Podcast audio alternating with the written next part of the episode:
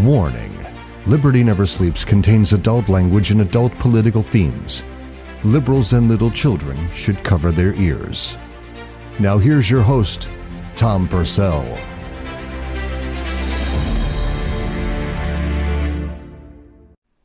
Morning and welcome to the Liberty Never Sleeps Patriot Podcast, most banned Podcast on social media. I'm your host, Tom Purcell. You can follow the show at our website at libertyneversleeps.com where you can find links to us on all the social media sites. The show is available to subscribe to also on iHeartRadio, Spotify, iTunes, or your favorite streaming device. Make sure to subscribe to our show on one of these services and hit the little bell button to get daily updates. For more shows and ad-free videos of the show, you can join our membership club. Details are at libertyneversleeps.com. Good morning. So I'm watching all the politicians visit Israel like they visited Ukraine. Mitt Romney, Mark Kelly. Well, you know, it, it's a photo op, right? Look, make make it look good. So I, I I'm pro-Jewish. I'm not anti-Semitic. Mark Kelly's over there, Democrat. Meanwhile, the Democrats are selling Israel out all the time. The liberals on CNN are telling us that the Palestinians our poor Palestinians are the ones who are in trouble. We'll get into this today. But while they're visiting, Mitt Romney visited, uh, Mark Kelly visited, I don't know who else. There was a bunch of guys. They were all individual stories visiting. Every one of them were subject to rocket attacks. Mitt Romney had to take shelter. Mark Kelly had to go in an underground bunker during the attack. Do you remember when Mark Kelly was in Ukraine when uh, they're visiting Zelensky and some of these other politicians, same ones who visited Israel, were visiting Ukraine. Chris Christie hasn't gone to to Israel yet. It's only a matter of time. He's running for president, right? So he's got he's got to be seen patting the back of, of Netanyahu, that kind of thing. You notice the difference? When they're over there in Ukraine, everybody's glad handing, they're out in the open, anyone could take a shot at them, missile could drop, no, no problems oh, we're going to sit there and talk in chairs and have a good time. You know, I, we'll, we're here to support you, that kind of thing. They're over in Israel. Holy shit, we got to take cover. You notice the difference between a real war and a war that's already over? When there's a real war and they're really trying to kill the leadership, there's attacks while you're there because there's no way you can keep it secret because they arrive like in 15 in, in 15 C140s and, and and and limousines, armored limousines. Yeah, there's no missing when Mitt Romney or Lindsey Graham or any of these yahoos decide to go and visit. There's no missing them, right? Everybody knows they're there. They always said with Zelensky, they're meeting in a secret location. Bullshit. They know exactly where they are. They're not really trying to kill Zelensky. They're not really trying to invade and conquer Ukraine. They got what they want. They took, oh, I told you, this war is over. It was over in the first 30 days. They got what they wanted. Anything else was like, well, we try to get Ukraine's leadership. We tried to put a bunch of mobile carriers down into Kiev, but that failed. That was poorly planned and poorly executed. But we got what we wanted. We got all the cities that where they were Russian speaking. We annihilated our opposition. We blew up their buildings where they could hide out. It's over. It's over in Ukraine. It was over like a month or two. Hamas and the Palestinians are involved in an active war. They're trying to kill Netanyahu. They're trying to kill Israelis. They're shooting off rockets. They're shooting off missiles. There's bombs going off. Tanks. That's a real war. I've, t- I've said this since the beginning with Ukraine. There's all kinds of bogus videos.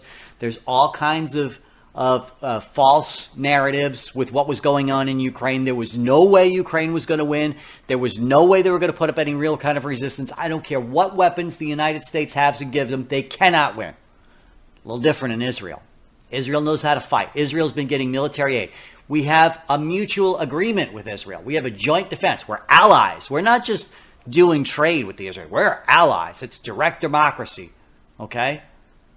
We've signed treaties. There's a bilateral agreement. We give them $8 million, $8 billion in military equipment every year, but it's contracted. We have contracts for the F, we did for the F 16, now the F 22. They pay us. We, we train their pilots. They come here, they, they fly in our planes, and they learn how to use them. That's a little different than Ukraine, where we just write a blank check, right? The Israelis know how to fight, know how to defend themselves. Are prepared for it, are trained for it. They have a standing military. They have reservists. That's a real war. Ukraine is we give a bunch of civilians rifles, then complain when the civilians turn up dead in a grave. That's not a real war. Okay? What's going on in Palestine is leadership has to constantly be on the lookout for snipers, killers, rockets, bombs, air attacks, drone attacks. Ukraine is like, oh, there's some fighting going on in the Eastern Front. You know, the cities are, we just keep handing civilians, which is a violation of the Geneva Convention, by the way, handing to untrained civilians automatic guns and say, go kill Russians.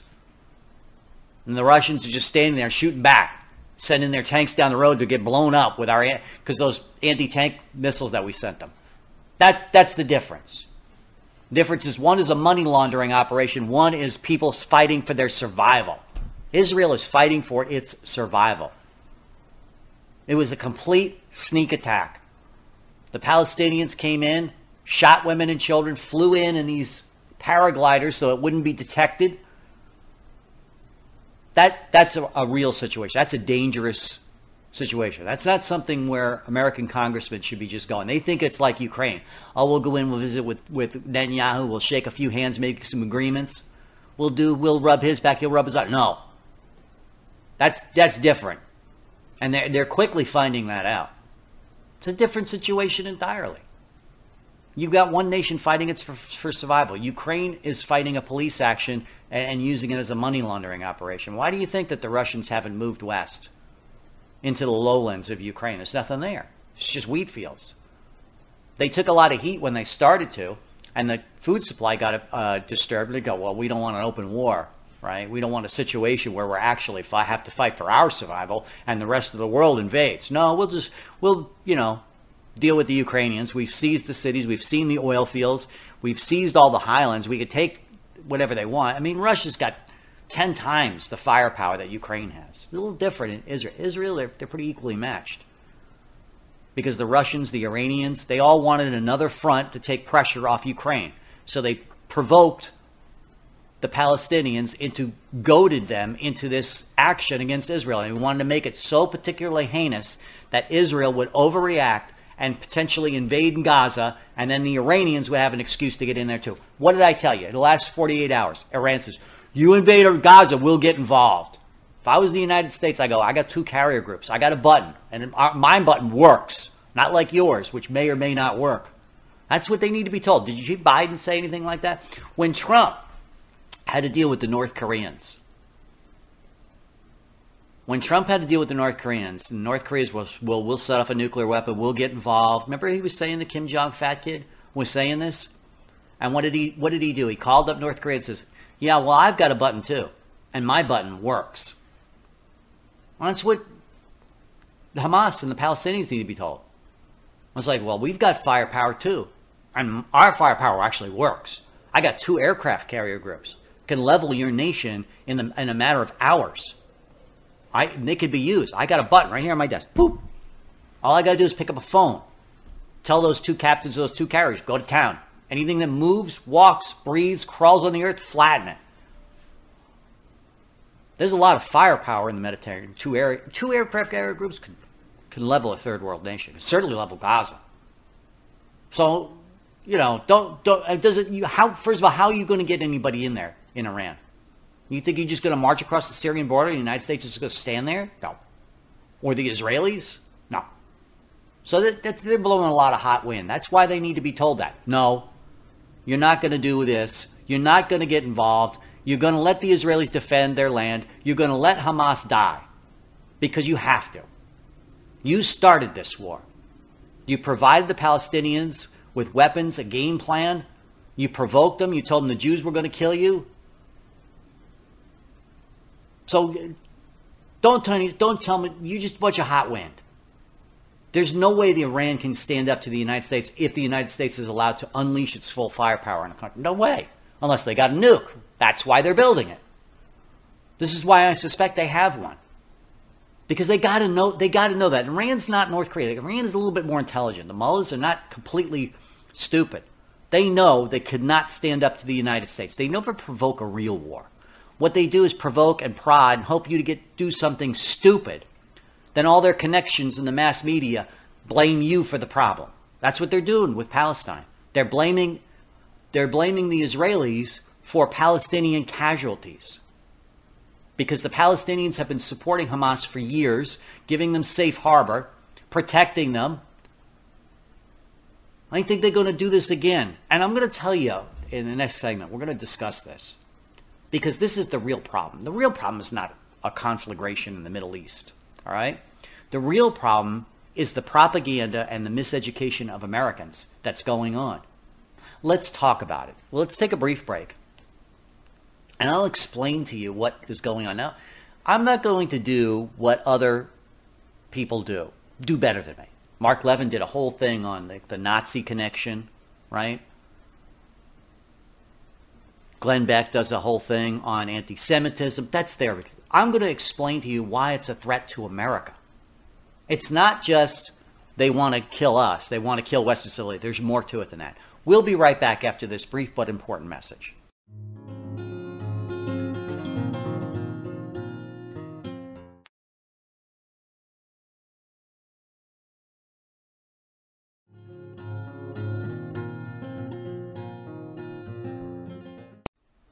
Nineteen forty one. December 7th. We're attacked by the Japanese.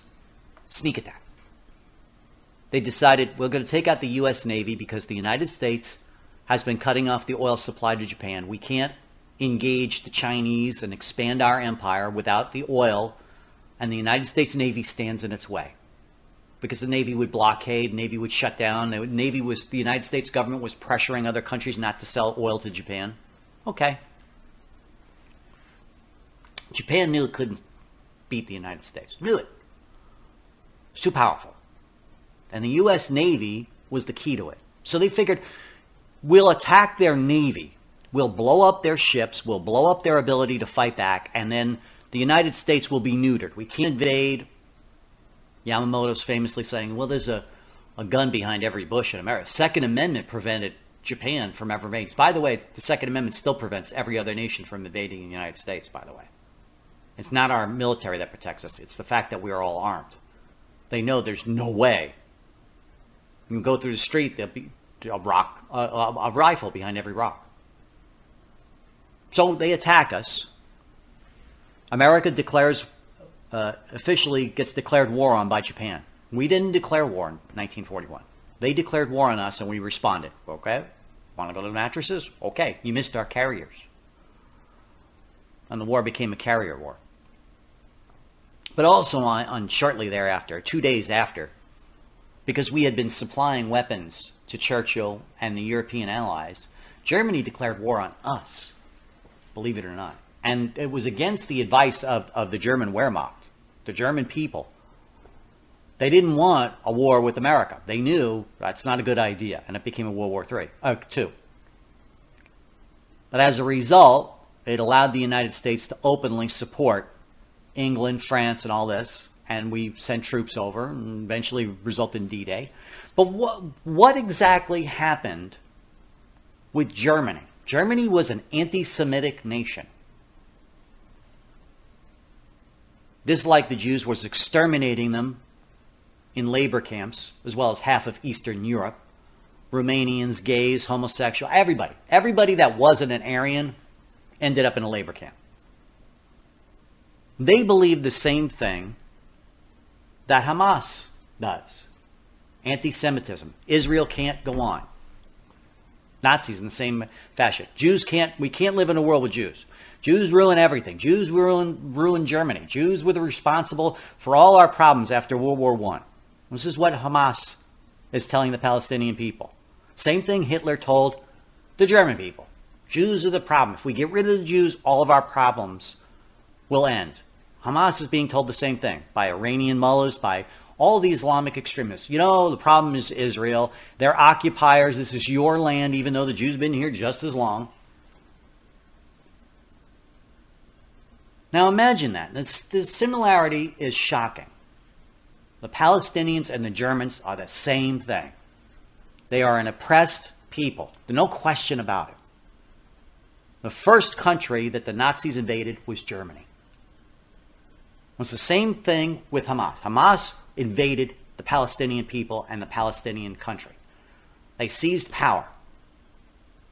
They're tyrants. They're bogus elections. They are an oppressed people. That doesn't mean we accept them as refugees. Okay? In the same manner, imagine if the situation was reversed. We're told, oh, all these terrible things are happening in Gaza, buildings are falling down, all of these people are oppressed. We should evacuate the Palestinians, let them come across the Egyptian border. Anyone, right? Would we have said that to the German people during World War II?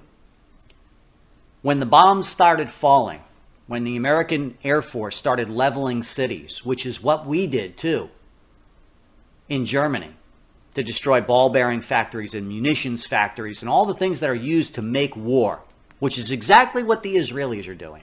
They're destroying Hamas strongholds, buildings that are used as communication centers, weapons depots, rocket building facilities. They're all housing them in apartment buildings and schools and mosques which is why they're getting blown up. Same thing, exactly the same thing. What would you have thought if the mainstream media in 1941 or 42 or 43 was saying to, to President Roosevelt, hey, listen, you're destroying the German people. German people don't want the Nazis. We need to accept German refugees into America. Do you think that would have happened? No because the American people know hey, listen, they supported Nazism, they protected it. Germans are Nazis. Nazis are Germans. That's it. You go to war with them. Nobody gets in and nobody gets out. Nobody's allowed to travel to Germany, and nobody travels from Germany to America in 1943, except defectors, high level defectors. So, why is it now, when Hamas attacks Israel, and a sneak attack. Why is it that when Israel responds militarily the way we did, you blew up buildings, factories, munitions depots? Why is it that we have to accept Palestinian refugees? We didn't even accept Jewish refugees during World War II because the risk to America was too great.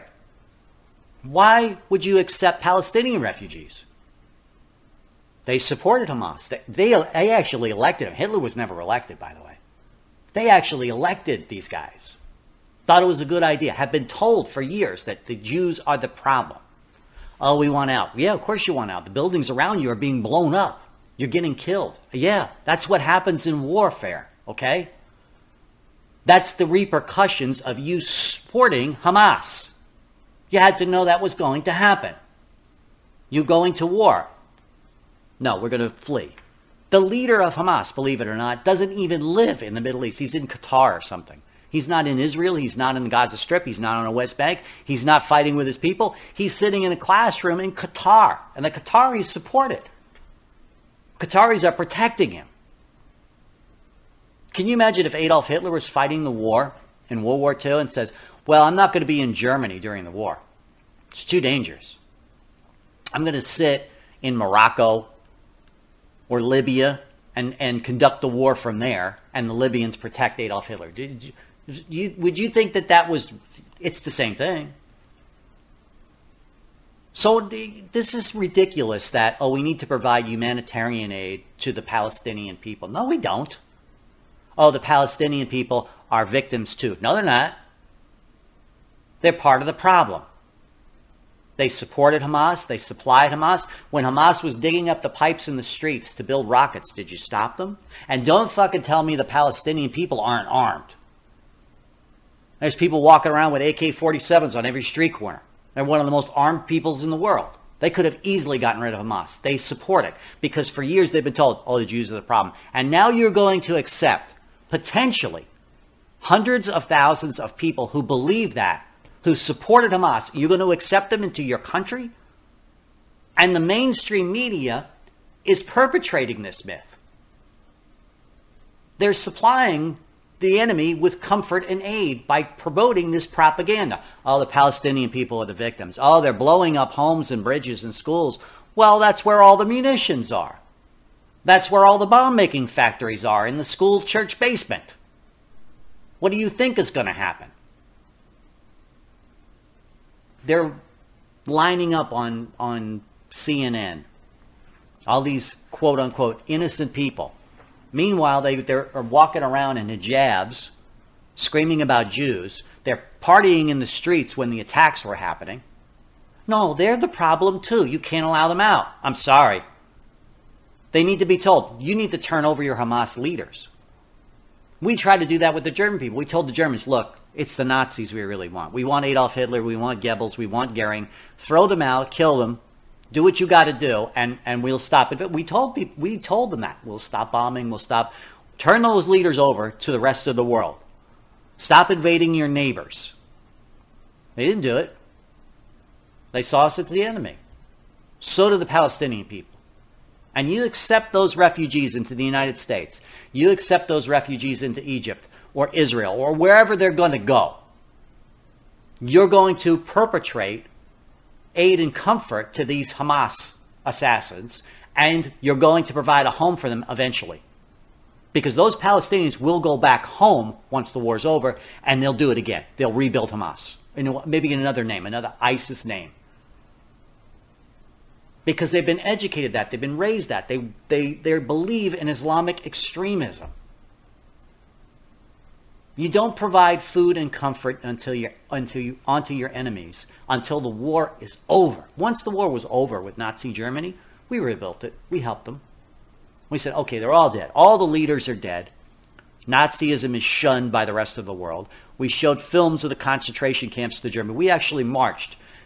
American colonels would go into a town, and the town people around these concentration camps didn't believe what we were telling them. And we marched the German people into the concentration camps to show them and filmed it because we knew the rest of the world would deny it. We knew the German townspeople didn't, and the German townspeople were shocked. They go, oh, wow, we didn't know. Well, they said they didn't know. I believe them. We didn't know what was going on in these labor camps. We were told, our leadership told us the Jewish people were just working. We were putting them to work because they never worked in their life and they damaged Germany. They are the enemy. And they, we showed them they're not the enemy. They're the targets. They're the propaganda tool. It's the same thing with the Jewish people. With the Israelis. They've been telling the Palestinian problem, the Israelis are the problem. Meanwhile, they're the ones shooting off rockets. Meanwhile, they're the ones who are attacking all the time Israel. Oh, the Jewish people are they're, they're the problem. They're the ones who this is they're they're the reason why you're living in these tin shack shanty towns because they're denying us food and water and humanitarian aid. But nobody ever says anything about the tens of billions of dollars the rest of the world gave them for Hamas, which is the legitimate elected leadership of Palestine. Why, why, are, why, aren't, why isn't Hamas building water? Why isn't Hamas building power plants? Why isn't Hamas cleaning up the streets and building decent housing? That's what the money was for. Instead, they used it to buy weapons. You didn't say anything when they were digging anything up. You weren't saying anything when you were put to work building rockets. So don't come to me now and say, well, we're the victims. No, you're not. You're part of the problem. And until you understand what it means to attack Israelis in their homes, you're not going to get it. You're just going to flee to another country and then you're going to go back and blame the Jews for the problems. And the mainstream media is telling you that. CNN, MSNBC, they're all doing the same thing. Oh, you poor Palestinian people, you're the victims of the Israelis. The Israeli occupation, all the kids at the at these protests. Oh, they're the occupiers. Israelis have been in Judea, in Palestine, in the Middle East, in that area of the world since time memorial. They've lived side by side with the Arabs and they've been fighting for 2,000 years side by side. It's not going to stop. So you don't want them coming in. You say, no, no, no humanitarian aid till the war is over, until Hamas is completely dismantled and we show you, just as we did with the Nazis, we show you what they were doing, what they were building. We show you the footage, the horrors, the dead children, the dead women, the Palestinians with their paragliders landing at a wedding and shooting wedding guests from the sky. You're going to watch that you're going to see what was done. And then maybe we'll allow you to come out of your country. after you finish working with us to rebuild it properly, where you have legitimate elections, which are monitored. That's what we did in, in, in Nazi Germany. The same thing has to happen with Palestine and Hamas. No, you have to be utterly destroyed. You have to be brought down. You have to be shown what's been going on. A military governor is going to be appointed in Palestine, in the West Bank, in, in, in Gaza. And you're going to be brought into the normal world so that you get it, so that this stops. It, that's the only way it'll stop. You allow refugees to go out, you provide food and comfort to them, it's going to continue. They're just going to go back and elect, as I said, more Nazis. Speaking of which, about protests here, I want to talk about that. Because I, I saw some comments on my Facebook page and it, it got my head spinning about the rights of free speech, about anti Semitism and whatnot. Let's talk about it next. We'll be right back after a brief message.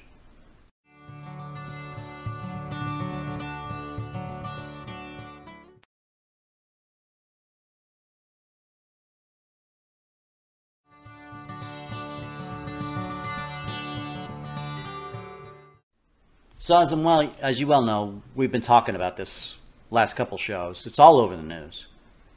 Harvard students protesting pro-Palestinian, free Palestine. They're an oppressed people. Well, there's no, there are, but not in the way you think. They're oppressed because they're fed all kinds of nonsense from their own news media and their leaders telling them that the Jewish people are the problem. They're, they preach anti-Semitism on their news every night. And the problem is, is our young kids are being poisoned. Their minds are being poisoned by the very institutions that we're funding. Harvard and some other Ivy League schools. You, the list is endless. We teach our kids that communism is okay. We teach our kids that anti-Semitism is okay. We teach our kids that innocent people, the Israelis, are the problem, much as they did in Nazi Germany. Adolf Hitler said the same thing. Jews are the problem. Jews are the reason why you live in these tin sheds. They tell Democrats tell blacks and inner city minorities the same thing. Oh, the reason that you're living in such miserable conditions is because Republicans are denying you entitlements. It's the same argument. That's what kids need to be taught. They really do. The Democrat Party is oppressing you. Look at all of our cities, our urban centers. They look like Gaza shanties, poor running water, poor conditions, poor sewage, education, health, everything overwhelmed. The system's overwhelmed in urban centers. If you know, you know what I'm talking about. If you work in a hospital in an inner city. But at the same time, as bad as these protests are, as much as an indication of how failed our media and our education system actually is, which we are going to get into as bad as it is, these people have a right to their opinion. People have a right to protest. I don't care what they believe in. Our laws and the way our Constitution are set up, everyone has a right to be heard. Doesn't mean you have to listen to it. You can walk away. Doesn't mean they're right. Doesn't mean it's a problem. It is. But they have a right to say that. They have a right to do that. Even something as heinous as Nazism is protected free speech. I'll give you an example. It's a classic one. It's one taught in law schools, the Skokie, Illinois protest. A bunch of Nazis decided they wanted to have a rally in the middle of Skokie, Illinois, which is primarily a Jewish community. Of course, Skokie said, "No, you can't pro- you can't have Nazis march in the middle of our park. That would be an offense to us. We're concentration camp survivors." This was in the 80s. You can't have that. Went all these Supreme Court. Supreme says, sorry. Even anti-Semitism, even, even preaching hate, which is what Nazism is, even that is protected free speech in America. And it's important because it's not the role or purview of government to determine who's right and who's wrong. It is for you, the American people, to decide. And we have gone so far away from that original ideology. Now it's okay to censor anybody. Well, it's their company. Yeah, but they've got FBI agents and CIA agents sitting on the board and working side by side with the employees and telling the employees what's approved and what isn't. Yeah, it's still Twitter. Yeah, it's still Facebook, but those people are getting direction from government. It was exposed when Elon Musk came into Twitter and goes, oh my God, what's going on here? It's a First Amendment violation of the highest order. Has anybody gone to jail? No. Has anybody been arrested from government? No. Are there still employees with the FBI, with government working at Facebook and what's Meta? Sure. And Google? Yes. YouTube? Absolutely. It's still going on. Nobody's stopping it. Because no one in our government has the strength of will to order the federal marshals over to Meta and arrest Jeff Zuckerberg for, for violation of the First Amendment. No one has the stones to stand up to the FBI and says, no, you can't do that. We're not going to fund it anymore. The House should be doing this. The House should be saying no more money to the FBI as long as you're going to violate the law. But people have a right to protest, and people have a right to argue it. Argue whatever side of whatever heinous argument you have. As a matter of fact, when you're talking about certain rights in our Constitution, it doesn't say citizens have a right to speak freely. Citizens have a right to a court hearing. No, it applies to anyone who resides in the United States, even an illegal alien. An illegal alien can stand up on a soapbox and say America sucks legally. Now, can he be arrested for being an illegal alien? Yes. Well, no, not with this administration. They're not they don't arrest anybody that's an illegal alien. They only arrest people like me. But they have a right to do it because the Constitution does not specify this is a citizen only right. It does in some cases. But most of our constitutional rights, the Bill of Rights, which is limits on government power, limits government power against people, not against U.S. citizens. Okay? I, I, don't, I don't think a lot of people understand that, what the purpose and role of the Bill of Rights is. It's designed to limit government's power. It's not designed to tell you who has that power and who doesn't. And that's a role that's reserved to the states. A state can decide whether it wants to provide education. A state can decide whether it wants to provide health care. But what happens is people view America the way they view any other country. And they think that America is the United States federal government, and therefore the federal government could do anything. That's not really what it's meant or intended to be. The right of protest is very important because you don't know whether your government is legit or not. Rights of protest don't exist in Palestine. They didn't exist in Nazi Germany. You didn't have a right to stand up and say, Hitler is the problem. Otherwise, you get shipped off to a concentration camp. Same thing with Hamas and the Palestinians. They don't have a right to stand up and go, Hamas is the problem. Anti Semitism is the problem. And so as a result, the people never hear the other side of the coin. Here in America, you hear both sides of the argument. You hear the Palestinian side of the argument, you hear the Israeli part, and that's a good thing because you never really know who's right and who's wrong, do you? Especially in this day and age of artificial intelligence, bogus videos, bogus audio tapes. AI is doing incredible things with audio and video. You would swear it, it's it's Donald Trump trying to sell McDonald's burgers. It's a, it's a completely false thing. But people need to hear every side of the story. And people do need, and I always say this, I have always said this. People need to hear the Palestinian side of the argument. Do you know why? Because it's such a terrible argument. Listen to the kids talk about freeing Palestine, about Hamas, about the Palestinian people what you do is you do exactly what I see some conservative podcasters and news stations doing confront them. Okay, you say that the Israelis are guilty of war crimes. What specifically are they guilty of? What about this? What about the fact that Palestinians flew in on paragliders and were shooting weapons into a crowd? Well, what's your defense in that? That's defensible? You're saying that, well, because they're occupiers. Okay, let's say they are. That gives them right to murder people, innocents. They're not attacking in uniforms in the Palestinian army uniform. They're attacking in non-uniformed ways. They're attacking innocent civilians. They're not attacking a military base. They're not trying to gain territory. They're just slaughtering people randomly. That's your justification. See, that's what you do.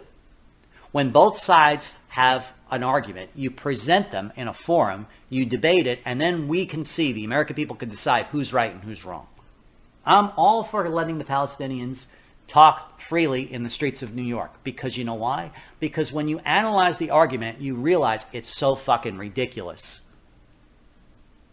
You real recognize that the argument is basically anti-Semitism. They don't like Jewish people because they're Jewish, not because of anything they did or didn't do. That's why the right of protest and the right of freedom of speech, even when the opinions are heinous, is so important. Because when you hear both sides, most reasonable people, I'm not talking about the hardline, blue hair, screaming muties, they're always going to believe what they believe. The ones who are actually doing the protesting. When an ordinary citizen hears both sides of the argument, you realize who's right and who's wrong. You realize what's really going on when you analyze the facts it's pretty easy to understand what's really going on if you're if you're honest about it. It's like the discussion, for instance, I'll give you an example. I'll give you an example. There are people that believe that we never went to the moon. Okay, that's I don't I don't get mad. I don't block those people from my Facebook page. Like I always just simply state a fact and let them say whatever they're going to say and then we walk away. We walk, you know, say, okay, you if you believe that, you believe it, go ahead. There, because there are some people who will not believe the government no matter what it says, and I can understand that opinion.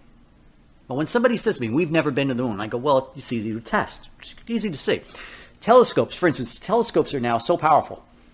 The ordinary average citizen can buy a telescope on Amazon, a good one. I'm not talking about a cheap one. I'm talking about a thousand dollar telescope, and you can see the moon landing sites on the moon. You could you could see the, the landing craft, the tracks of the vehicles. You, it's now possible to see it. The optics are so good on some of these modern computerized uh, telescopes. You can see it. It's like just look through a telescope. Why you could fake that? And it's okay. Here's another way. I used to do this experiment in college. They used to do this as a routine experiment for in astronomy. If you took an, a basic astronomy course, they set up a laser. When the moon astronauts, the Apollo astronauts, were on the moon, they put these mirrored computer devices on the moon. If you shoot a, a laser beam at this location, and they're marked coordinates, you shoot a laser beam at, at the coordinates, you'll get a reflection back on Earth. And it's a little bit problematic now because the years of moon dust have built up on them, and you, and you got to do it with a more powerful laser than you could do years ago. But you could prove that we were there the response. It's a, a, device, very simple device, a laser device. Bing, bang, and you get it back in exactly the, the same amount of time that they've told you the distance of the moon. You could prove the distance, and you could prove a human being was there because there's no way you can get a reflection without these radio devices being up there. That's facts. And then they still refute it, and I go, okay, fine, we walk the other way. But that's what you do. And then a reasonable person who reads this understands we were there. This is the important thing about freedom of speech, that people can freely discuss the ideas. Let's discuss Hamas. Let's discuss what they were doing with the money that we sent them. Let's discuss the fact that for years, leadership at Hamas, which is even further more extreme than the PLO ever was. The PLO actually disavowed itself of Hamas because it was so bad. Let's examine where the money went. Let's take a look at the audit of the Palestinian books, of the 75 million that Biden sent them to build a nation, where did that money go? Let's examine the facts. Let's, let's look at the historical record of who lived where and when. Let's look at the legal documents provided by Israel on their establishment of their, of their nation, which they fought to create. Let's talk about these things. Let's not just scream. Let's just not yell who's right and who's wrong. Let's examine the facts. So I, I'm all for letting people protest. Go ahead. Do, do what you got to do. Do what you got to believe. Say what you want to do. And I'll say what I want, and we'll let the people decide. We'll let the ballot box decide. When, when you examine the facts, you realize how bad Hamas is. You recognize what the problem is. The problem is we created two states, the Palestinian state, which they wanted, they said would bring peace to the Middle East, and then they used it as a launching point for attacks over the years. Every dollar that's been sent has not been used to rebuild Gaza, has not been used to rebuild Gaza City, or the Palestinian nation has been used to buy weapons and foment rebellion and trouble in the Middle East. When you examine the facts, it's over. as far as I'm concerned, the argument. I don't want to hear anymore. And I will not accept on my Facebook page anti Semitism. Period. If you want to say, well, I think that the Palestinians are right because they have this land and this charter, okay, that's, that's a discussion. But if you just want to say that I'm a Jew lover or whatever, and that the Jews are a problem because of what they are, I, you're going to get banned. That I won't accept. I won't accept anything that breaks the law. And that's the way it should be. You can't promote violence. You can't promote hate. You can promote racism if you want. You can say, no, I think these are this and that. That's okay. You're going to get shot down by everybody. And it's a fine line. Our Supreme Court has said you can promote the ideas of Nazism. You can promote the ideas uh, of America needs to change, or what that you can promote communism. What you can't do is say this is how you do it. Here's some guns. Go get them. That's that's the line in the sand. That's the law. That's the way our Constitution was set up, and it's a good thing. Speaking of which, on education and kids, let's talk about education in California because this is another hot topic that's come up. California has now said if you're an illegal alien, you get an education in California, even a college one. We'll be right back.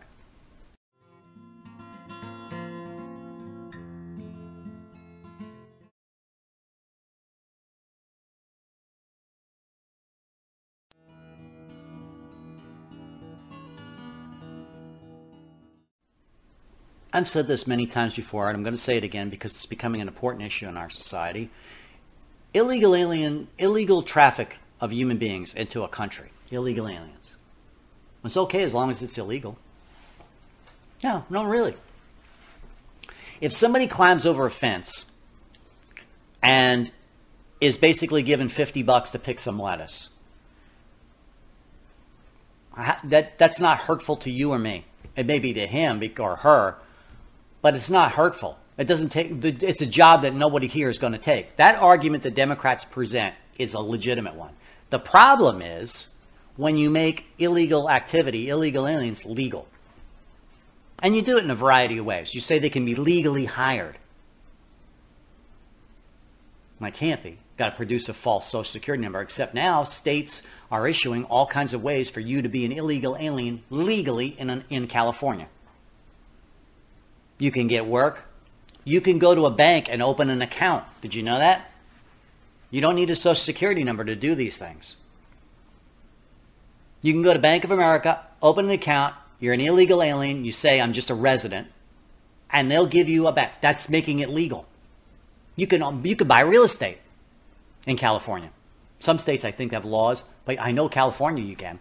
You can go in, go to a mortgage lender, who does business with illegal aliens. It's legal, and you can buy. You don't need a social security number. You don't need any kind of proof of residency or birth certificate or anything like that to get a home loan in California. It's ridiculous. So they can buy a home. Well, it's only right. They're human beings. Whoa, wait a second. There's nothing in our constitutional charter says the government provides uh, can provide a home for you or a loan for you. It makes it easy for you to come to the United States. Well, I can get a home. Well, I can get a bank account. I could get work legally. I could be hired legally. Now they're saying that illegal aliens will get in state tuition, which also means in state subsidies of that tuition. You can get a, a, student loan in California to go to, to school and education. We're educating people who have already broken law. We're educating people who naturally believe that America is the problem. If you are an illegal immigrant from Haiti or Venezuela or some of these other nations which think that the United States is the problem, and you educate them, you know what they're going to do with that education? They're going to foment rebellion and revolt here in the United States. They're not going to become American citizens. They're going to become an enemy nation that's living within your borders. That's why it's wrong. And Milton Friedman gives a great lecture on it and says essentially the same thing. When you make illegal alien activity, two things happen. It encourages illegal trafficking of human beings into the United States because they know, well, I can go there and I can make a life that's better than I have in Guatemala, Central America, Haiti, Venezuela, wherever. But I don't have to worry about all the downsides of citizenship. I don't have to serve in the military. I don't have to pay taxes. I don't have to do this. I don't have to do that. I don't have to be a responsible neighbor. All these things are part of citizenship. Citizenship is give and take. Citizenship is an exchange, it's a social contract between the rest of the country and yourself. You agree to certain responsibilities. You agree to things like jury duty, paying your taxes, contributing in some way to your community's betterment, the social obedience of laws and order, legislation, voting. All voting is a responsibility. It's not a privilege. You have a responsibility to vote so that you have leaders that think like you do. When people, the worst people in the world are the people who don't vote and still bitch about what's going on. Well, I didn't vote. I, I didn't vote because them voting things are fucking rigged. Really? If they're rigged, why do you think they spend so much money on them? They're not rigged. They're slanted. They make laws that put a certain political ideologies at an advantage, but it's not legal. I keep telling people that. The reason that the election it, the election was stolen in 2020, but it was done through legal means. I mean, when you can just take a bag of votes and stick it in a mailbox, uh, basically an X mark on a ballot, and it's legal, it, that election is stolen, but it's legal. This is why illegal aliens are a problem. Because now they can own, operate, and do everything that you can, but they don't have any of the responsibilities of citizenship.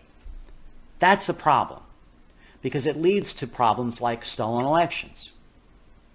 Guy goes into a building, whole bunch of illegal aliens there, they, they can't vote. Here, fill this out for us. Fill it out, put it, an X mark, mark next to Joe Biden, and uh, we'll give you a meal tonight, or uh, I'll give you a job, or whatever. Or when they receive entitlements, such as welfare or other benefits like right to tuition and education. Oh, the Republicans will never give you an education. The Republicans will deny you these things. That's what they tell the Palestinians. They got. We'll, they'll deny you. We don't want those guys.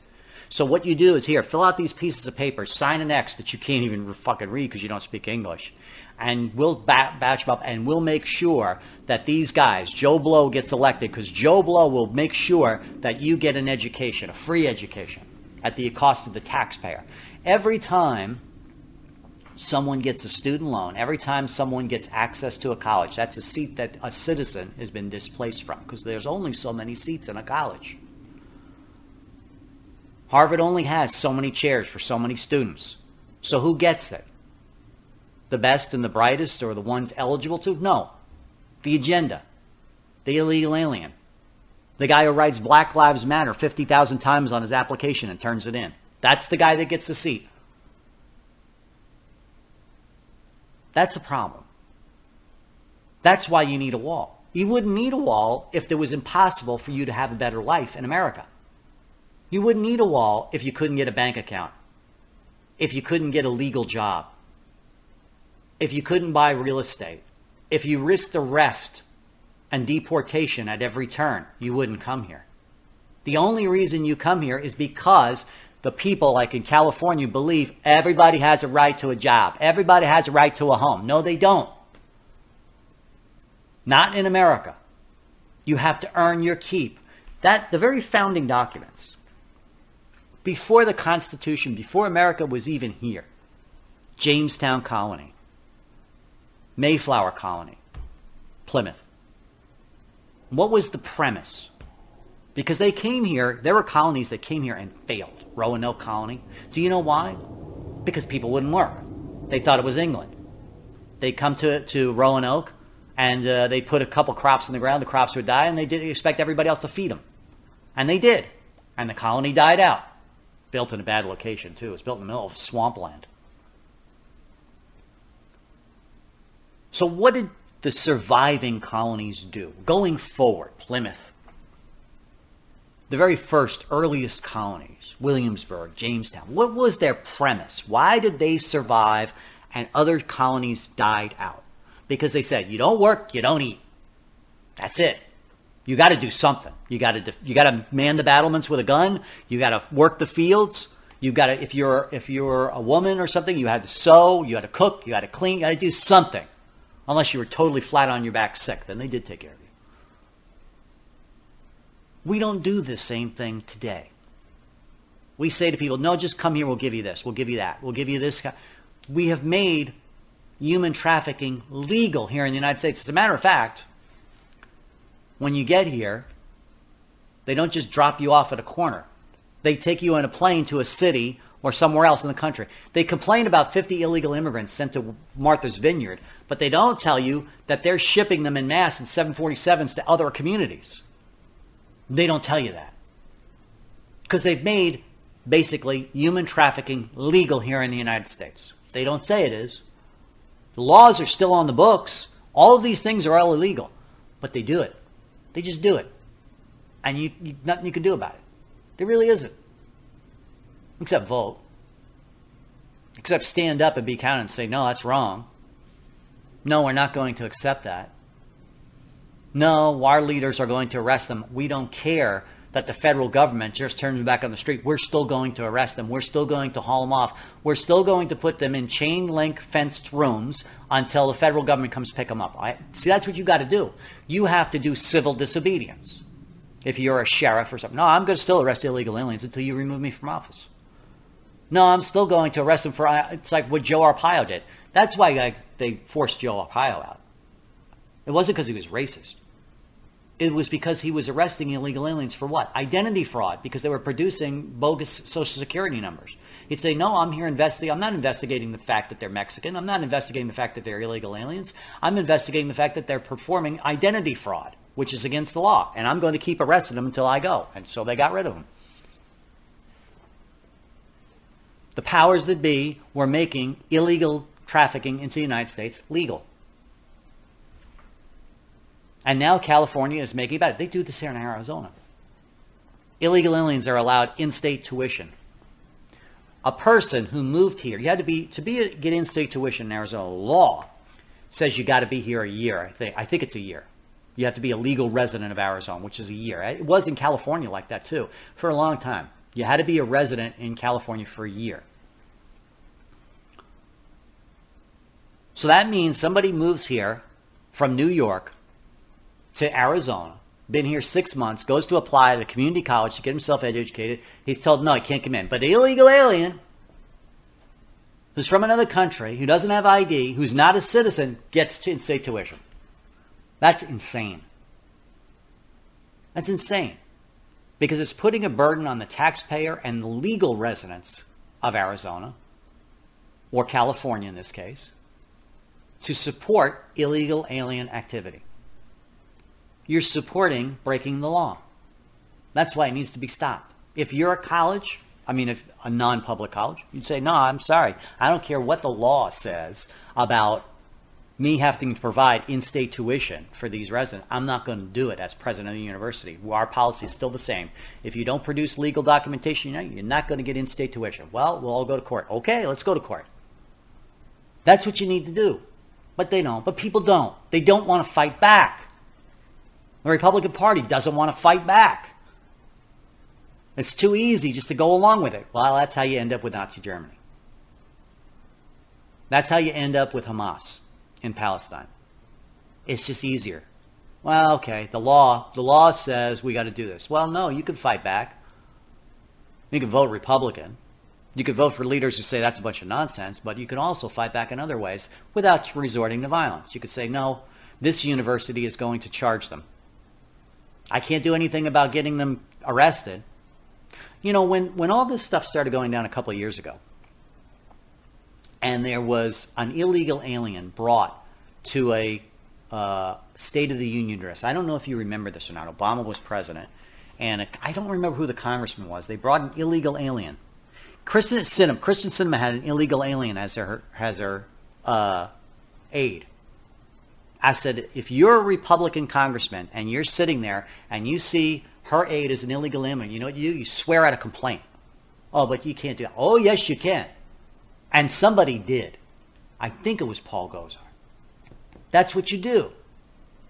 You say, no, we're going to fight back. No, I'm going to be an obstacle. Tommy Tuberville. They They're trying to put leftists, communists, socialists in these positions as military uh, administrators. Tuberville says, no, I'm not going to do that. Oh, but you're holding up the, the will of the people. You're holding up Congress. So be it. The law says advise and consent. I have a vote. I'm going to vote no. And without my vote, they don't get in. Too friggin' bad. That's what you do. You need to stand up and you need to fight. Not raise a gun, not storm the Capitol. You need to use the law to your advantage, too. You could play the game. It's like, two could play this game, too. I could screw the system up so bad that you won't want to do anything anymore. That's what, the, believe it or not, the framers intended. They created a system so that he is able to do that. That's what's great about the framers. They were so brilliant.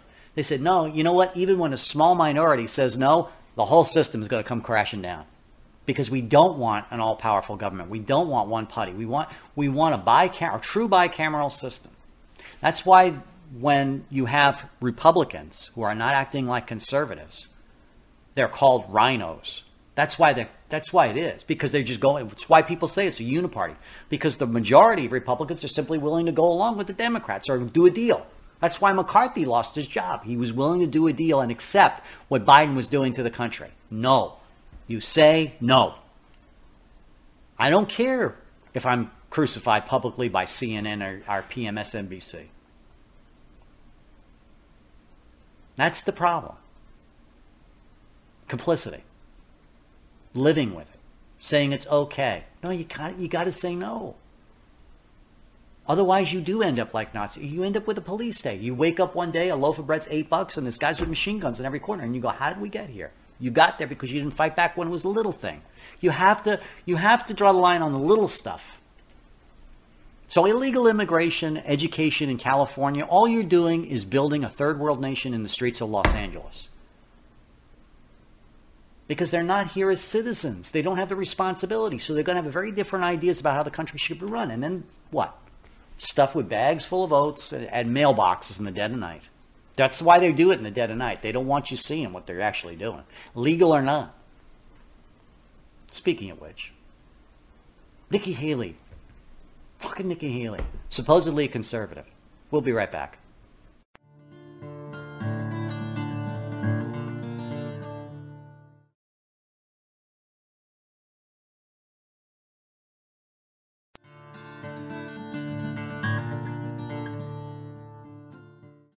Nikki Haley is going on and on about Matt, Matt Gaetz and the removal of Kevin McCarthy. He's creating chaos in government. The Republican Party is in chaos. No, it's not. The Republican Party is operating absolutely normal. Do I like it? No, I, I don't like the fact that Republicans are fighting with one another. We're supposed to be fighting with the left. We're supposed to be calling out Joe Biden on every turn. We're supposed to be calling out the liberals. We're supposed to be calling out Antony Blinken for his screw ups with the State Department. That's who you direct your attacks on. But the fact that we don't have a Speaker of the House right now, that we're still negotiating in smoke filled rooms about who's going to be the next speaker, trying to gather the votes because we don't want the public embarrassment of a public vote. No, that's government working as it should. It is. The small minority in our government, based on our framing documents, the Constitution, some of the papers behind it, the Federalist Papers and the Anti Federalist Papers, you should read both. That's working as intended the framers didn't want an all powerful government that could just do anything a snap of fingers. They wanted the small minority to have almost as much power as the majority. That's why the states are set up the way they were. That's why we had senators elected originally by state legislatures. We didn't have the popular vote. That happened the, with the 17th Amendment, which I think was in the 18. Ah, look it up. So homework for you. Look up when the 17th Amendment was put in. That's when the country started really going downhill. When you had a popular vote electing senators. No, it was supposed to be people with different opinions, each having power in government, and then it shifts depending on the majority of the will of the people. There is a small but vocal minority of true conservatives in the House of Representatives. Matt Gaetz being the most public figure, but there's a number of others. Well, I don't always agree with them either. But generally, they're on board with smaller government, lower taxes, stop the reckless spending. We're $34 trillion in debt. Just basic tenets of conservatism. And they're holding everything up, right? Can't get any legislation done without these conservatives. Got to work a deal with them in some way. Well, I don't like some of the deals they make, but that's working as intended. It's supposed to be that way. It's supposed to have that small minority of people that are right wing. They're supposed to be able to hold everything up unless they agree to it. That's intended. That way, government doesn't expand very quickly. It takes hundreds of years to get $34 trillion in debt. If there was only one party and everybody thought the same thing, just spend, spend, spend, we'd have been $34 trillion in debt in 1822 and they would have been broke back then. But fortunately, we have a very slow process. You can't get anything done. You really can't. You can't get anything done unless the majority of everybody thinks it's okay. You got to get some of the Democrats on board. You got to get the Republicans on board. You got to get the moderates on board. That's good. That's a good thing. That means government doesn't get too powerful because powerful governments cause problems. Can you imagine if there were no real conservatives in Congress, what the spending would be like?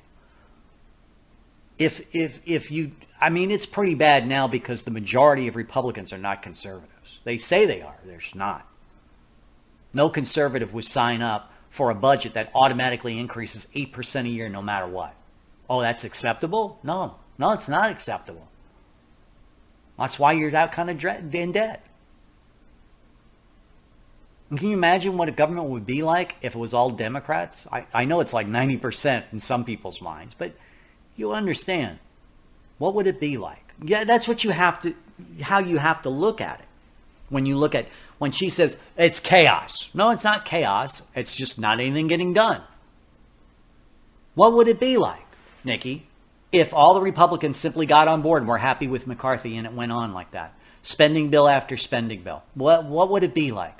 What, what is, the, in your world, Nikki, what is reality? What, what do you feel is a properly operating government? Well, we elect a speaker right away. Well, that would have to be a McCarthyite, right? What what would it what would the spending be like if McCarthy just said yes to Biden all the time, as he did six weeks ago? What what do you think would, would be the result? How many trillions in dollars in debt do we have to go before that minority of people, arguably eight Republicans in, in the House of Representatives, what would it have to be like? What would what would it look like? Because that's that's the argument. You don't say, "Oh yeah, you're right. We got to do a different way." You don't say, "No, that's chaos." No, what would you think does it look like, Ms. Haley, Congressman Haley, presidential candidate Haley? What do you, how would you, what is, what do you envision for America? See, I envision a balanced budget where government only spends a little bit over its budget and then makes it up the next year.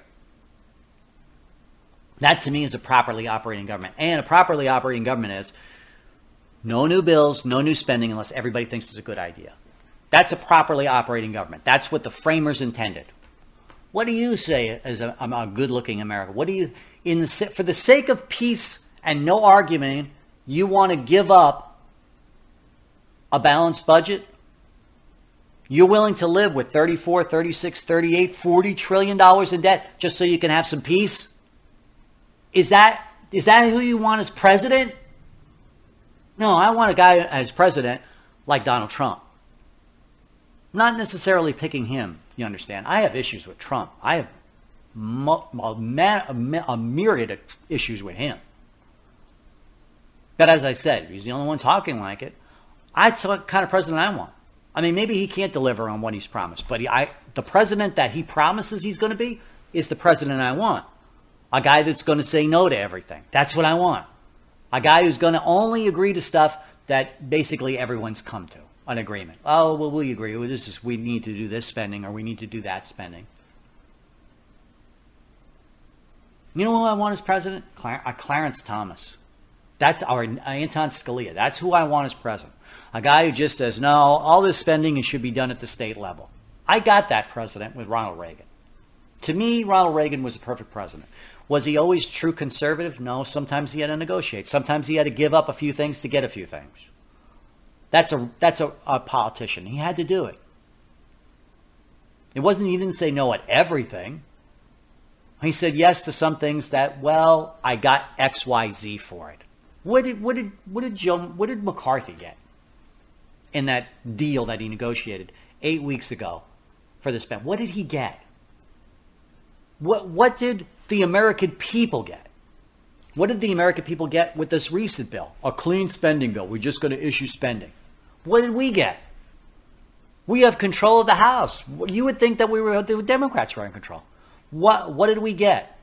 McCarthy, Speaker McCarthy, ex-Speaker McCarthy, which is why you're the ex. What did we get in exchange for continue the spending? Nothing. Absolutely nothing. Well, that's not a conservative. You didn't, that's not a deal. That's being shoved up against the wall and a gun put in your face. That, that's what that is. That's exactly what happened with this last deal.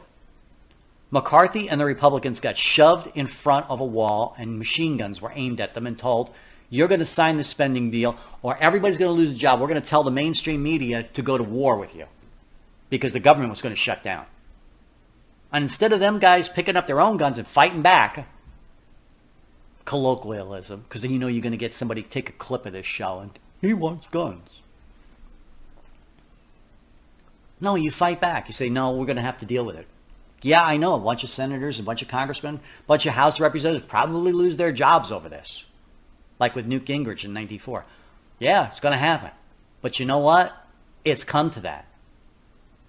The American people elected me to stop the madness. That's why the Republicans won in the fall of 20 of 2022. Why do you think why do you think in 2022, Nikki? Why do you think that the Republicans won? Why do you think people like Lauren Boebert, Marjorie Taylor Greene, Matt Gaetz, why do you think they're there? Because their constituents stood up and said, no, no more spending. No more of this nonsense. No more of these $200 uh, pot roasts at the supermarket. No more of this $5 a gallon gas. We want some fiscal responsibility. So what did they do? They went to Congress and they fought for fiscal responsibility, and you're calling it chaos. That's not chaos. That is a functioning government. When some people say no and government says, okay, no. That's working. The American people, their constituents, elected them to do that. And then they did it, and then they stopped this reckless spending. That's not chaos. Well, we don't have a speaker. So what? We've got a pro tem speaker. What's, what's the big deal? What, what, so what? We could go, we operate, this country operate fine without Speaker of the House for a couple months. Let's do that. Why not? We have a speaker. It's called a pro tem speaker. He's, he's appointed. We have a system that works. Oh, we have to have meetings every day. Well, so we have meetings every day. Well, how fucking awful is that? They send in dinner on a fucking silver platter while you're doing it. You could drink bourbon and smoke cigars in these private, private rooms and discuss things. How terrible right? How awful. And how hard is it? Show hands. You know, they act like this is such a terrible job. Like they act like it's such a horrible thing, but they all keep it until the day they die. So they're full of shit. They're a bunch of a bunch of two, uh, malcontents. Oh, god dang we have another meeting on that. We still don't have a speaker. So what? They don't want you to know that we can operate just fine without a speaker. You got a pro tem speaker. He's the third one in line. If people go, he's Speaker of the House, third in line. When was the last time the president and vice president were killed at the same time? First of all, never. That's why they're always traveling separately, so the risk is very minimal. But what? So what if he is? So what if we have, that is the, third in line? We also have a fourth in line. We have a pro tem speaker. He's the third in line right now. That's how it works. We got a system. What's wrong with the system being the system? Right? What's so terrible about what, what what's so chaotic? We're going to a room, we're having meetings, everybody shakes hands and works the deal. How terrible is that? Awful. You want awful? Work in Arizona, lay an asphalt roof in the middle of summer. That's awful. You want awful? See what's going on. In our, You want chaos? Look at what's going on in our prisons. That's awful. Okay? This is not so bad. You got time to run around, run for president. How awful could it be?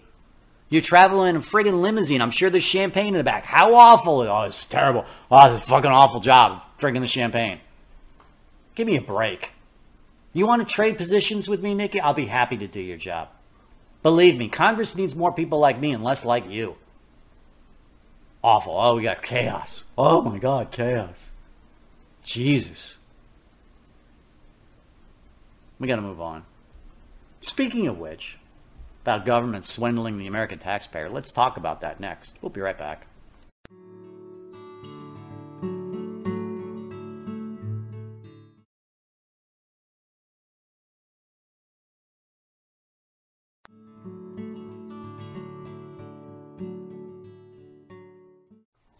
I had some good times last year. All this stuff started going down. I was in the middle of getting the diagnosis of pancreatic cancer. I did a little social experiment. I, st- I wanted to start getting out, meeting some of my listeners. I hang out at a couple local bars. Some people know where I'm at. I don't like to make it public. Sometimes I meet a listener or two. I had a doctor told me, Oh, I know who you are. I had a courtroom, federal courtroom, right in the middle of the January 6th thing. I got called for jury duty, federal jury duty. Oh, I was like, oh my God. So I went down there. I tried to get out of it. Honestly, I'm, I'm straight up with you. I tried to get out of it. I said, well, I'm living all the way out here in the west side. Well, you got to come down. So I came down. They knew who I was. They go, oh, you're that podcaster, that Liberty guy. Yeah, and I don't, I don't want any insurrectionists in my courtroom. I'm like, I'm not going to insurrect. I'm here to do my. No, it's okay. You'll excuse you. You applied for an application because you were the, the distance was too far. Yeah, but I said I'm here now. No, you're not coming in. I said okay. I got back on the bus and went home. But I did a social experiment. Now you know my education background. Well educated, several degrees. Well, over 55 white male though. I applied for a pizza delivery job. I said I have my own car, my own insurance, responsible adult, no criminal record of, of any kind. I don't even have a traffic ticket since I was like 18 or 20, I think. In college, I got one. Fun, it was a funny story, actually. I think I told it here. Got turned down. No, no, no, you're not right for the job. How am I not right for the job? A perfect delivery driver. Nope, sorry. You know what my problem was? I was over 55, white, male, conservative. Uh. Have you ever wondered why? And I was going to do a story on it, and I didn't. Have you ever wondered why you can't get a table? Because I invest. Remember, I was doing a whole bunch of things on it. I can't get a table at a restaurant. People are saying to me, well, you don't hire illegal aliens. That's not the problem. It isn't an illegal alien that's sitting me down at a table with a $20 prime rib, and now it's 40 You know, it isn't that. That's not the issue. How come there aren't enough people for jobs? The labor pool. Why is the labor pool half of what it was 20 years ago? Why? They're out there why is it that 70% of American households are on some sort of federal money? Why is it when I walk up and down the street, there are people that are just not working? I mean, when I mean not working, I mean they're doing something to earn money. But they're not going to an office doing a job the way I did when I was a kid, when I was a younger man. I'm even in my 40s. well, you know, go to an office, pay Social Security, get a paycheck. How come that's disappearing? Well, two reasons. The younger generation doesn't have the work ethic that the older generation was. But that actually happened in every generation. Every generation has problem with its youth. Every, every older generation says, oh, kids are sucky. All right? So that, that is a common thread. It's a little bit wider now than it's ever been, but it's not the reason why the labor pool looks the way it is. Because nobody is hiring anybody over 30 or 40 if you are over 40, and certainly if you are over 50 or 55, you can't get a job. Unless you've got a veteran and they got a program. Unless you've got a minority. Unless you're sick. Unless you're handicapped. Because the government provides tax breaks to corporations that hire those individuals. Did you know that? Did you know that? If, if you're a business owner, you know this. If you have a certain percentage of employees that are minorities, if you are a certain percentage of handicapped, mentally ill, uh, any one of these subcategories, you get a tax break for every dollar you spend on them. in payroll deduction. Corporations are big on this. That's why they give you these tests with all these questions, your personality profile tests. You know, why do they do that? To weed out older white males. If you're an older white male, your app, your resume gets thrown right in the trash. I've had a number of human resources people tell me this. No, no, no. We're told that if they're a minority candidate, you get make certain exceptions for them. If they're a woman, if they're if they're marginal, but they're a minority, you can let them in. There was an article in the I believe it was Fox News. I posted it to Facebook and Twitter saying that if you don't have the college educated, corporations now are saying, even if you don't have a college degree, we'll still hire you for these positions that normally required a college degree. And they still can't get employed. But you know why? Because the people that are willing to work, the older white males, they're not getting hired. The inner city blacks, the minorities, the women, the people that don't have degree are not applying for these jobs. They're not doing it. There's too many entitlements for them not to. There's too many reasons for them not to. I know of a person, a family friend, who has credentials to be a blue star chef, a, blue, a cordon bleu chef. Doesn't do it. You know why? He gets too many entitlements. He's still willing to work a lower job because he gets entitlements to do it. Well, then I got to buy insurance. I got to buy. If you work like at a six-figure job, you got to buy insurance. You got to buy, you know, a car and all this stuff. And it, now your six figure income is dwindled to 30 grand a year. You might as well just take the 30 grand a year and get the entitlements. It's easier. You know, you don't have to think it. Where I understand that argument. It's a big swindle. They told everybody, get a degree. Remember this? Obama.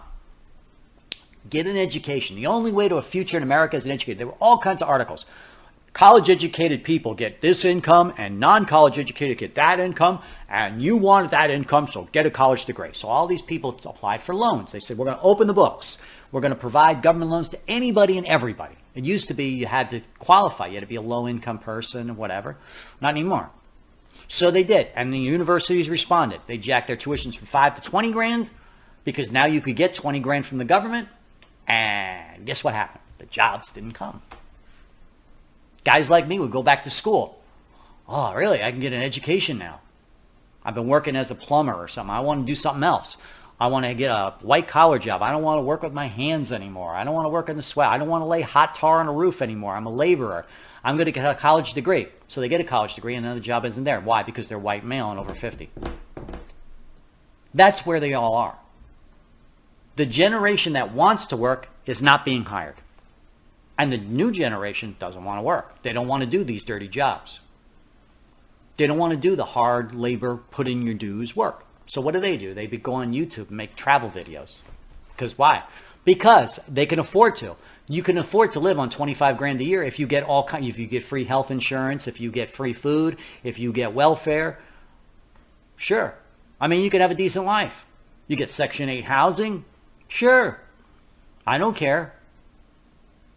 It's easier. I only have to work eight hours a week. How many articles do you see every day? I only work six, uh, six hours a month. I'm a nanny for these wealthy individuals that pay me 150 bucks an hour. And I work only six hours a month being a babysitter.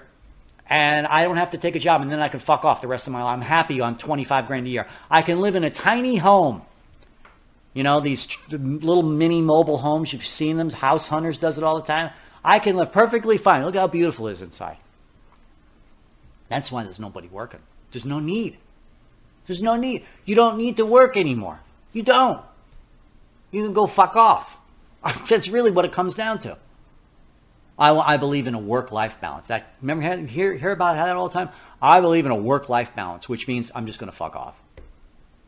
I'm going to play video games for 40 hours a week and work six hours instead of the other way around.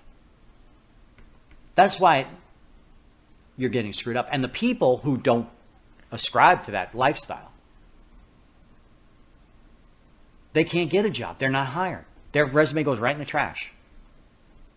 Talk to your they'll they'll they'll, they'll say it on they don't they don't make it public. They say it on like, you know, by the way, I get qualified applicants all the time for these jobs, but they're they're an older white male. Uh, if I hire another one, we got too many. They want me to hire a female. They want me to hire a black. They want me to hire a Hispanic. They want me to hire somebody without a college degree, you know, to show that we're fair and honest and equal. It's the hidden affirmative action. That's racism, is what it is. It's illegal, by the way. You can't, you can't discriminate because of skin color, no matter what. It goes on. Because it's like what? Making up for the racism, the past sins of our fathers. These people didn't get hired 50 years ago, 60 years ago because they were black, even though they were qualified. So we're going to hire their grandson this today. Okay. But it's screwing up our society. This is why you can't get a table. This is why basic things. You get a workman out to your house and they don't fucking even know what they're doing. I'm, I'm serious. That you hire a plumbing company, they come out here and they screw up your plumbing. You hire an electrician, they come out and they screw everything up. They're, they're worse. They're the, a problem worse than the damn original problem. You can't finding a decent workman, a laborer today, a dirty job person, almost impossible. Mike Rowe has made a career showing the American people how many people doing these dirty jobs and how you can't fire find anybody for it. It's like a big swindle. It's a great government swindle. Well, we'll tell you you can get a you must get a college education. We'll take American taxpayer money and give it to you, no questions asked. And then when everything goes bankrupt, everything goes bad, we just walk the other way and say, you know what? We're just going to absolve all that money because you know what? You, you know, you got swindled too. Well, you were the ones who perpetrated the swindle. Aren't you responsible for it? Elizabeth Warren is great on this. She talks about big pharma. Eh, they're running these pharmaceutical prices are terrible. Well, you were a senator. You passed laws which protected pharmaceutical companies from lawsuits and patents so that no one else could make the medicine in the way they do. You're the problem. Government loans are the same problem with these student loans.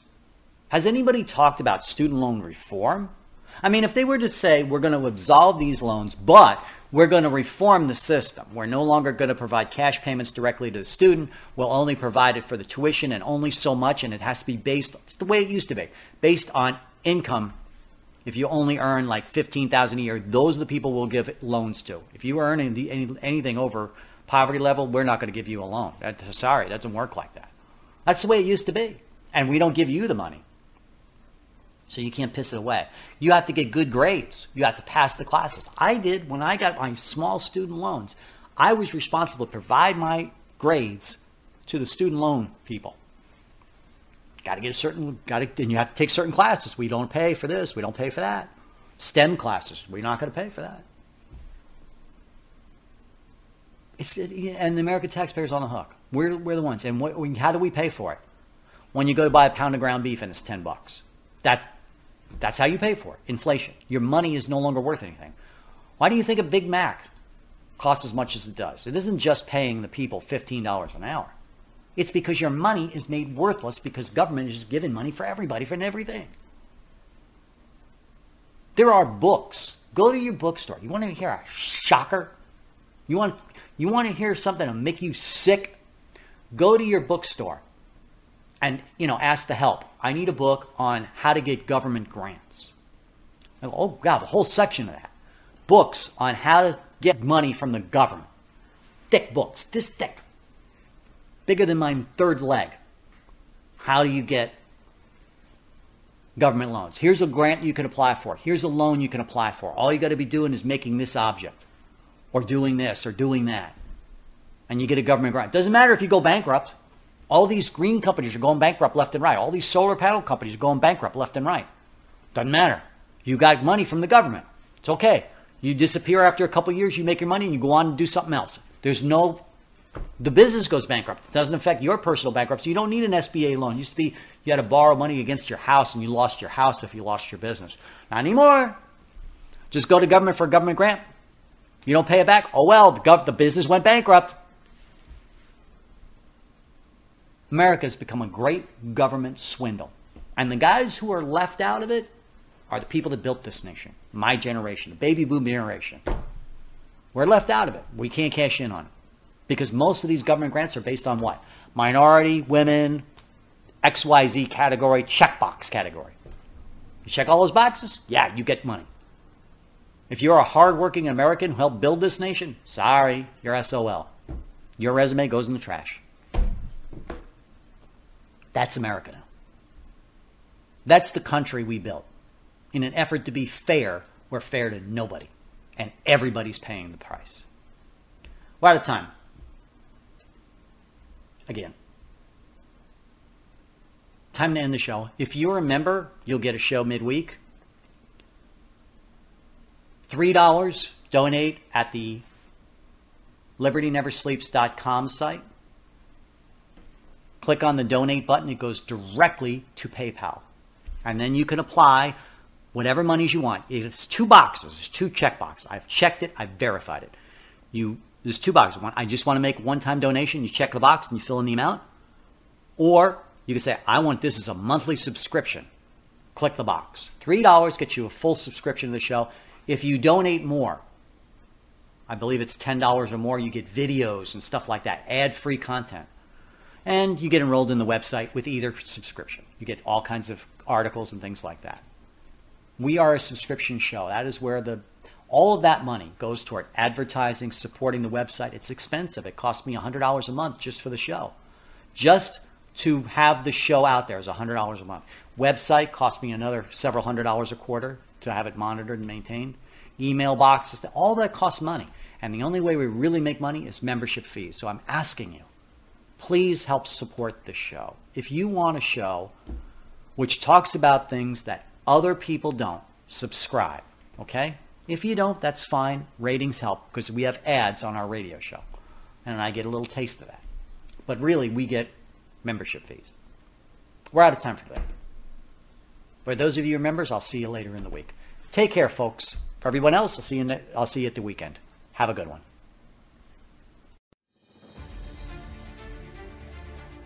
You've been listening to the Liberty Never Sleeps podcast with your host, Tom Purcell. Negativity never sounded so good.